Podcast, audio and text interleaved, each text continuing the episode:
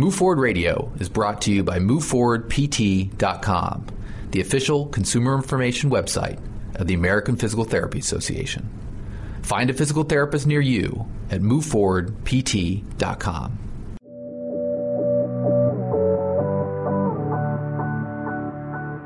You're listening to Move Forward Radio, a podcast featuring interviews with physical therapists and other healthcare experts with advice on how you can move forward.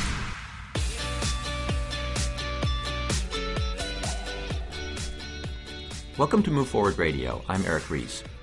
What exactly is pain, and what are the most effective and least harmful ways for healthcare professionals to address it?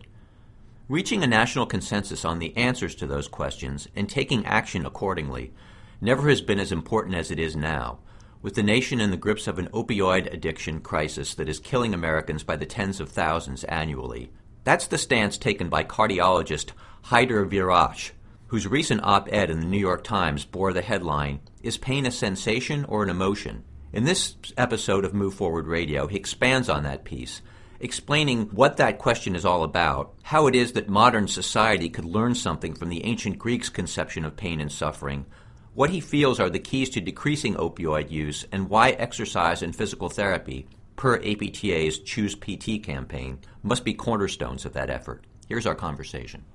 So, Haider, you recently wrote about pain in an op-ed piece for the New York Times. The headline of that essay asked the question, is pain a sensation or an emotion? You discussed a lot of things within a very limited word count, ranging from how people have looked at pain historically to the ways in which it tends to be perceived now and the consequences of that perception. So let's explore each of those elements in a little bit more detail. You start by noting that Americans now are likelier to die from an opioid overdose than in a car accident. So to begin to understand how such a startling thing can be true, you suggested it's instructive to quote unquote ponder the very nature of pain and how it's been regarded over the centuries. Uh, what did you mean by that statement, ponder the very nature of pain?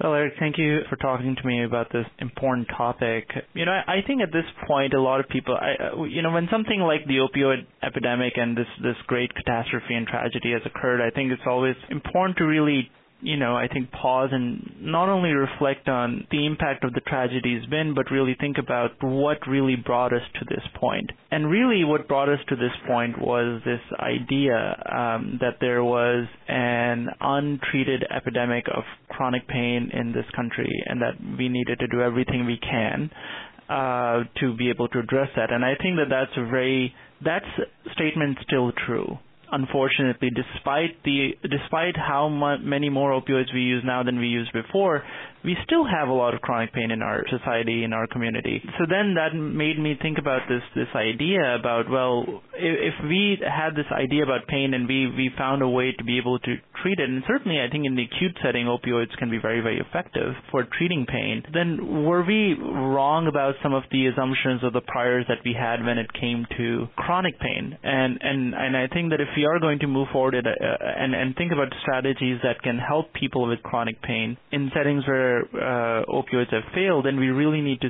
start thinking about the basic fundamental biology and the biopsychology, in fact, of chronic pain and this led me to sort of study, and this was part of, uh, I was doing this research as part of an upcoming book on heart disease because again, you know, pain is such a cardinal symptom of heart disease to begin with. And that's where I came across uh, a lot of Greek literature which defined, uh, which basically discussed pain as an emotion, as a, as a passion. Uh, that's what pain was in fact referred to and that led me down this road of thinking about well you know this idea of chronic pain is a physical sensation in a pure sense led us down the sort of path of using opioids to you know quash that sensation. Then then maybe we're wrong about chronic pain to begin with. Maybe it's less of a direct physical sensation the way that the sensation of touch or smell or um, vision is rather something a bit more complex when you talk about passion, one of the things that you mention in your in your piece in the New York Times is that it was thought of almost kind of in a in a in a religious sense at one point. Is correct? That's absolutely correct. And Eric, if I, I think in many places in the world, I think if you go right now, it is still thought of in in a similar sort of in a religious context. Suffering or pain always had a was we couldn't really see pain, especially in the chronic setting. If you if you if you you know injured yourself, um, you, uh, or if you had a wound, that pain was very visible because you could see that injury. But pain that was more insidious, that we we never really knew what what caused it. And I think a lot of times we we look to the supernatural as a reason why we had pain, um, as a as a way of the divine sort of communicating with us or you know telling us something. Or uh, and in fact, you know, I went to medical school in Pakistan, and pain was never without a reason. If someone had a, had pain, they always associated some you know reason or meaning to that pain, um, and usually it was some type of uh, religious or spiritual meaning. Um, it was a way of testing your faith, or it was a way of uh, as a it was a um, result of something bad or some act of unkindness that you'd done. And and I think that that type of emotional and spiritual context um, had always been there until. Um, really the 19th century when I think as our Western society uh, specifically, uh, you know, underwent this sort of secular revolution, not only was the society as, as, a, as a whole secularized, but the concept of pain was also secularized. And in fact, one of the things that we saw, and, and there's I've, I've referenced a lot of this work in the book, is that pain was associated with civilization what that means is that I think a lot of people at that time, people like Nietzsche and other philosophers, basically said that only the most quote unquote civilized people uh, felt pain the most. And that was one way that you could justify inflicting pain on people that you considered were less civilized than you, and it it it, it became this um, this intensely racial and um, um, sort of discriminatory view of pain that people that you felt were less civilized than you actually did not feel pain the way you did, and so it justified not only uh, the desire to treat pain in the self with medications like morphine, but also a way that you could justify inflicting pain on others. Well, it, it sounds like it must have been uh, uh, uh, called upon as, as quite a, a justification for things like all the colonization of the 19th century as well. Absolutely and um, it is it, it is how all those people could sleep at night because wow. just in their head just to say that well you know these people are just not civilized enough to feel pain the way I feel pain because I am mm-hmm. a civilized person. Um, so yeah, so and uh, but I think as uh, what that what that has done is that you know as as society has secularized, I think there's a big spiritual void that a lot of people feel and I think uh, you know, when we have pain now and we we think of it as a purely physical sensation, we it, it lacks meaning. This the question of why me is unanswered um, in our current way of thinking about pain. You, you wrote in that piece, uh, it was interesting to me, uh, um, about the transition uh, being made from pain being regarded, as you put it, as a passion to be endured to a quote unquote sensation to be quashed. And, and I, I imagine you would argue that that's still uh, kind of a, uh, a view toward pain that's, uh, that's perhaps too much in vogue. Uh, I think that that's certainly the case. In fact, uh, I think what what really happened was that I think especially in the 1990s and uh, when there were a lot of new products in the market uh, for chronic pain, OxyContin by Purdue Pharmaceuticals is probably one of the more famous ones. This idea became that now that we have all these tools to address pain, then we should deploy them at scale. And um, and how do you treat something if you don't measure it? So this, there was a huge emphasis on really if uh, you know, trying to sort of develop a numerical scale for pain. To ask patients, you know, on a scale of 1 to 10, how much pain are you? In, 10 being the worst pain you have. And if you actually follow that scale, studies have shown that you actually can lead to more harm than good. But there is really this sort of national movement to designate pain as a vital sign, like heart rate or how fast you breathe or what your temperature is. Again, measuring those things is very different from measuring pain, which is, as anyone who's experienced pain, is a very, very subjective phenomenon. But this idea that we could reduce it down to the scale of 1 to 10 and then treat it appropriately then led to this has to be a very significant contributor to the opioid epidemic. And in fact, many of the organizations that first championed this way of thinking have now actively backed off from it, including um, the American Medical Association and the VA Health System and uh, the Joint Commission. Picking up on what you were just talking about, about the pain coming to be seen as a quote unquote fifth vital sign, you wrote that the, the concept of pain as a, as a purely physical phenomenon really kind of reached its height in the 1990s when that idea of the fifth vital sign kind of took hold. But you've also noted that there's a strong association between pain and mental health. One thing that I'm curious about, World War I, for instance, gave us the term shell shock. Amputee veterans struggled to adjust to civilian life after World War II, and, and PTSD came to be associated with Vietnam veterans and their successors in conflicts in the Persian Gulf and, and elsewhere. So why do you think uh, the, the idea of pain as a multidimensional thing sort of has, has struggled to gain traction? I don't know, and I, I hope that that's changing right now. But if you think of, I mean, one of the, for example, like one, and I, and I couldn't agree more with your observation. If you look at one of the organizations that really championed this idea of treating pain as a fifth vital sign was, in fact, the Veterans Affairs, the Veterans Health Administration. And again, I think they did it with a good intention. They had a lot of veterans who were in a lot of who had a lot of chronic pain all many of those veterans also had a lot of scars from battle and from war and PTSD and um, and other mental health disorders.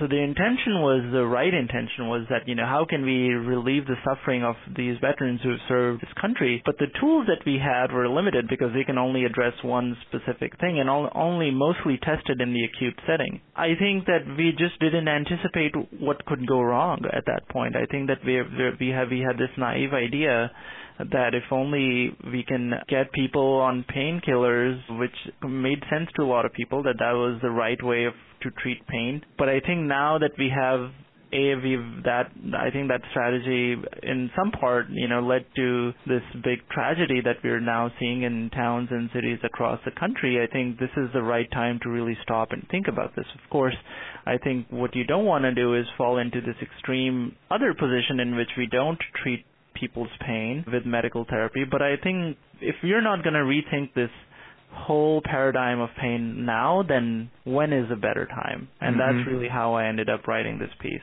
So, uh, does the current opioid crisis kind of have a starting point in your mind? I mean, does it go back to the widespread use of OxyContin in the mid to late 1990s? I think that that coupled with um, I think some of the things that we talked about with you know big large organizations uh, kind of getting behind this um, the American Pain Association you know is one of them that really coined this phrase you know the pain as a fifth vital sign. And again as these lawsuits against Purdue Pharmaceuticals are now starting to show that this was not by accident that the need was engineered to a great extent and the the adverse events were uh, overlooked. So I do think that the 1990s did provide this real sort of impetus to and again, most of this is. We're talking about chronic pain, and I think that the 1990s were the inflection point uh, where we ended up seeing um, really skyrocketing demand and use of uh, opioid medications. You use the term chronic pain there, and I think this would be a good point, maybe just to uh, to make a distinction for listeners of this podcast between what you mean when you talk about acute pain versus chronic pain, and, and how both of those figure into the discussion we're having. So I think all of us are aware of what acute pain feels like. Um, you know, I think uh, whether you're, a, you know, starting from, you know, when you're a kid. I mean, I've seen my three-year-old, you know, run into, you know, other kids, and you know, there's this immediate reaction of pain, and and and I think that that is one of the fundamental ingredients for our success as a species. I mean, this is a way that we know that we are causing some type of bodily harm to ourselves and that we need to not do it again. Otherwise, mm-hmm. um, it'll cause it could cause serious harm. That's why you know we don't jump off of trees at least more than once. But then in some patients who have acute pain, such as for example if you've had surgery, some of those patients will not have relief of pain over time. You, most patients, for example, who've had surgery or who've had dental work or who have other sort of a brief limited illness will recover, but many patients don't. Uh, the other uh, thing that we um, see is that we have in really an epidemic of musculoskeletal pain from chronic back pain, chronic joint pain.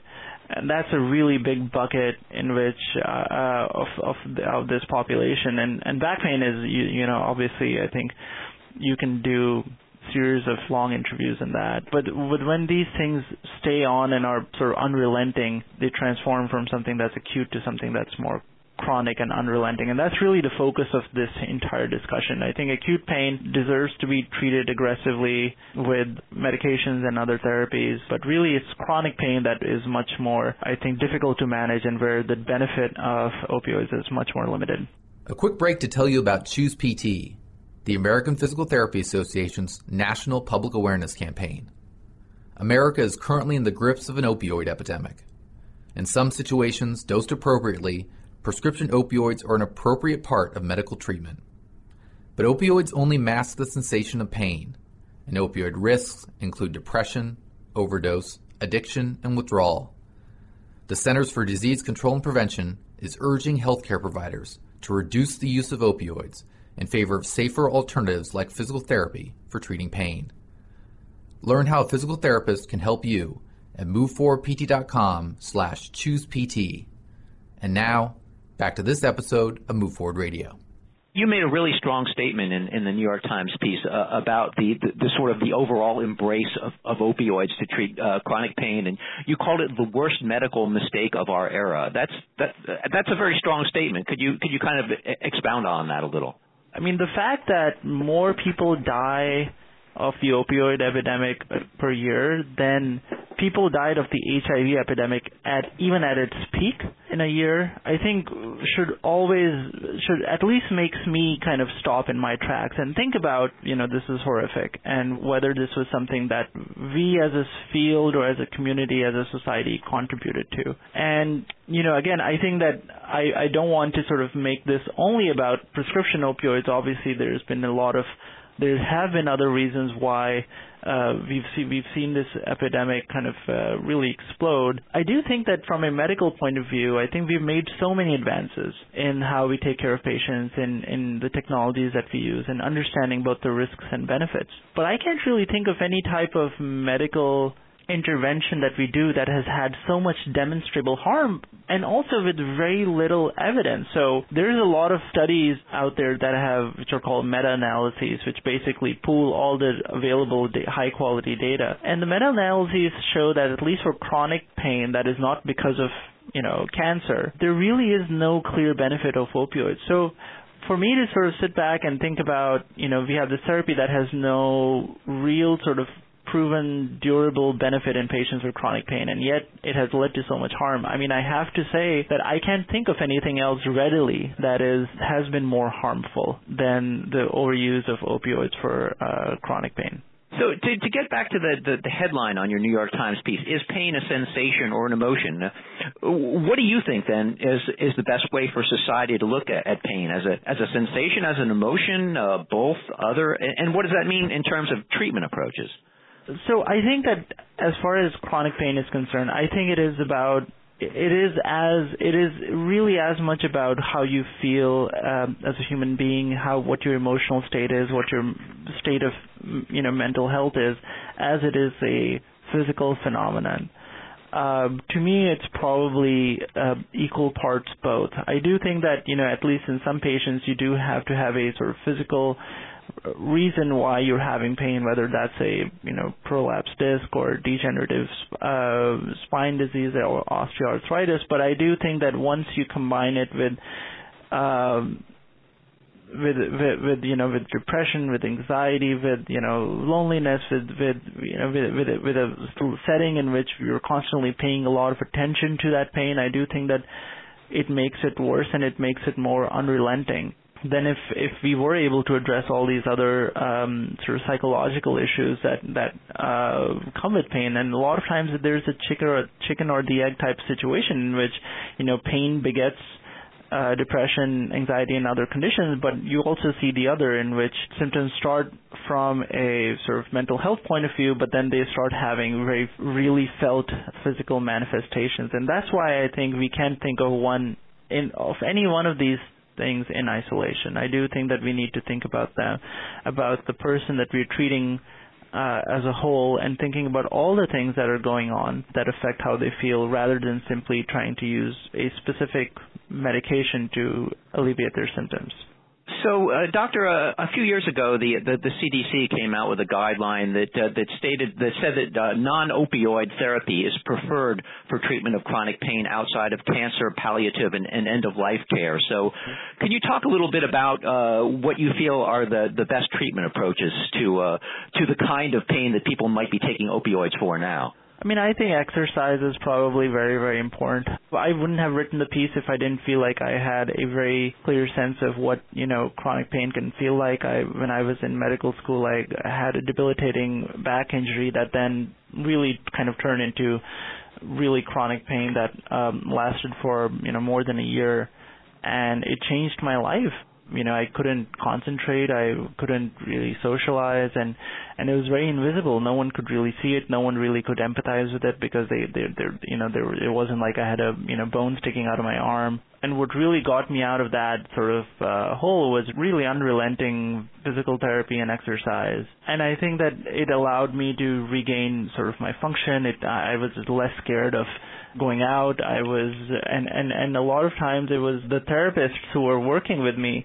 I don't know whether how much of it was the actual manipulations they were doing with my joints, but it was really the fact that they cared and they were there, and I think that those things really made a difference as well. So I think that exercise and you know being active and really sort of taking good and taking good care of ourselves as a physical entities like for example like posture related things. I mean i think those are things that we i think underuse. But certainly i think broadening the scope and i think one way to really rethink this whole opioid epidemic is to think about this as a mental health crisis. And that has had this sort of specific manifestation. And i think that if you are a person and if you look around you i think it's very obvious that that not only are we in a chronic pain sort of epidemic, but a lot of it is because um, of the state of poor mental health in this country. And how can we sort of provide better access? How can we increase awareness? How can we make sure that people know it's okay to seek help? I think those. I think that no one thing is going to be able to sort of fix this, but I think that if we do broaden the scope of how we think about pain, I think that's going to be a really important first step. I, I want to go back to one thing that you alluded to when you were talking about your own pain that, that you had had back when you were in in, uh, in medical school. I believe you said there's a line in the in the New York Times piece where you say perhaps the most important tool physicians need uh, in order to manage pain is, is empathy, and, and you've you've referred either with that word or with similar words uh, a few times already to, to empathy. Can you just kind of talk again, just to kind of emphasize that point about the importance of empathy in what all healthcare providers do? I mean, I, I think empathy is is a crucial ingredient of everything that we do. But if you think about it, I think it tells us a lot about the experience of pain as well. One way to think about empathy is that can you feel the other person's pain? If you look at someone in pain, what type of response will it generate inside of you as a human being and as a person? And the truth is that empathy that that we, that pain is in fact transmittable in that way there the, the people have actually done experiments and tests to actually see that at, le- at least in some people, when they see another human being in pain, that they actually feel pain themselves, or at least discomfort themselves. And that is, in fact, I think, one of the most human things about us is that when we when we look at our fellow man or woman and we see them in distress, how how how can we inhabit what they feel and to what extent can we do that and how can we respond to that appropriately and i think that we need to not only have empathetic physician we we have data that suggests that if if patients get seen by physicians or you know other providers who are empathetic that they actually have a better response to whatever therapy they're prescribed. But not only do we need empathetic people taking care of patients with chronic pain we also need a system, a health system that emphasizes that, and that depends on how much time are we providing our physicians or nurses to be able to address pain in the patients? How are we reimbursing services that may not include prescription of opioids, but really other types of therapies, including physical therapy and, and therapy services at home and other sort of resources that address pain and other such issues without the prescription of you know drugs. Um, the way our system's been designed traditionally is that if I'm a physician, if I see someone in in pain, it's much easier for me to just, you know, in a few seconds I can give them a prescription that may last them months. But if I really want to talk to them and think about it and really sort of connect with them, that I'm actually I'm actually not uh, I'm in some ways discouraged from that because we don't have the time, the resources, or the emphasis really to be able to do those things. So I mean that's kind of where I think not only do we need empathy to be able to treat patients at the bedside on an individual level, but really I think we need to think about how we can do it, um, how we can make our entire health system more empathetic and kind when you talk about basically reshaping the American healthcare system, I mean that that, that kind of brings me a mental image of the old uh, the old thing about turning around a battleship and and how hard that that is to do. Uh, uh, in view of all the things we've been talking about, uh, how optimistic or not are you that this kind of change to reduce the uh, dependence on opioids and and and pursue better approaches is is achievable? I mean, I think that the first part is I I, I think that I I don't think that we're going to turn this whole battleship around in one day, but maybe we can start sending out a few lifeboats, you know, one at a time, and we can be a bit more targeted. So I think certainly, you know, having better evidence about non-opioid strategies for pain is I think one step that we can we can increase funding for that. We can increase um, resources that we give our clinicians and researchers who are both studying this and also sort of utilizing that in their in their practice. So, for example, the VA now actually uh, really gives a lot of support for non-opioid strategies for pain management. So I think that's one thing. I think we also need to change the sort of culture on the end of patients. I think that uh, you know I've had I've increasingly I have patients who come and say very adamantly that I'm in pain, I'm not very comfortable, but I'm okay and I don't want opioids. Hmm. And if they are if they're not in a lot of distress, I am okay with that. I don't think that it's worth it to be in, you know, active distress, but I think that part of it is also that this expectation that we will be pain free is one of the root causes of of this. And I think that as as people become more aware of you know the, the the basic psychobiology of pain, I think the more likely we are to actually reach a sort of uh, sort of equilibrium both as a health system, but also on the sort of patient side about how much pain control do we want and what is the price that we're willing to pay for it when you get those kinds of requests from patients that they that they don't want uh, opioids if it's at all avoidable, do you, do you feel like that's kind of a societal recognition that the all the news reports of uh, of opioid deaths and everything are kind of getting through and and, and making uh, making an impact?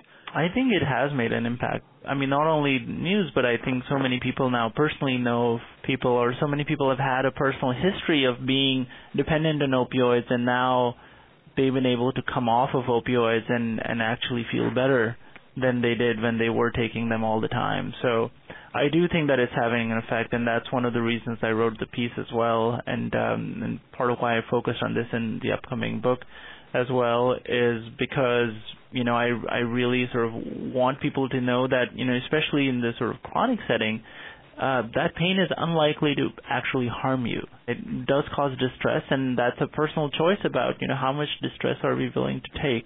Certainly, my goal as a physician is not to have patients who are comfortable, but I've also seen that it can be that the idea that we can make everyone pain free is just the goal that cannot always be achieved. So, so there's kind of a message there. Uh, uh, pain probably isn't going to kill you, but opioids might. Well, certainly, and, and there's um, it's, uh, there is in fact data that uses use the numerical scale for pain, in which you know patients who were strictly provided pain uh, control based on what number they assigned actually had more opioid overdoses in in the hospital in a very monitored setting. So, it's uh, not just my opinion, but that's a reality. One last question. Uh, in, in a practical sense, what's your advice for anyone who's experiencing chronic pain or knows someone who is? But feels like the he or she or that person is being steered toward opioids without being sufficiently apprised of other options? I think that you know it's hard to sort of give very general sort of advice, but I think that best thing a patient can do is they can always ask questions. A patient has a right to be very comfortable with whatever op- option they're being offered or whatever sort of uh, therapy that they're sort of undergoing, and they always have the right to get more information directly from their physicians or nurses, and they have the right to ask for alternatives. They have the right to ask for risks and benefit. And not just for opioids, but for really any type of therapy or any type of treatment that they receive.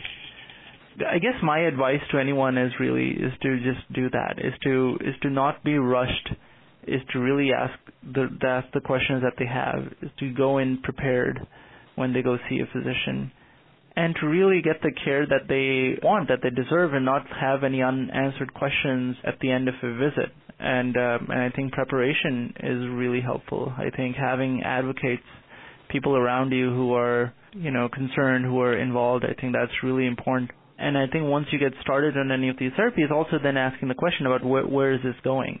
Is there a plan to wean these medicines? Is there a plan to actually take care of the underlying cause uh, of why the pain exists? So I think I think those are some of the strategies. And then as far as what the individual level of decision making is concerned, I think that can then be much more patient centered. Dr. Haider Warraich, thank you so much for speaking with us on Move Forward Radio. Thank you so much, Eric.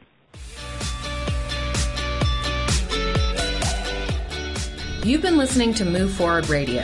Insight from our guests is for informational purposes only and should not be used as a substitute for individual treatment by a medical professional. Subscribe to our podcast on iTunes or find previous episodes at moveforwardpt.com.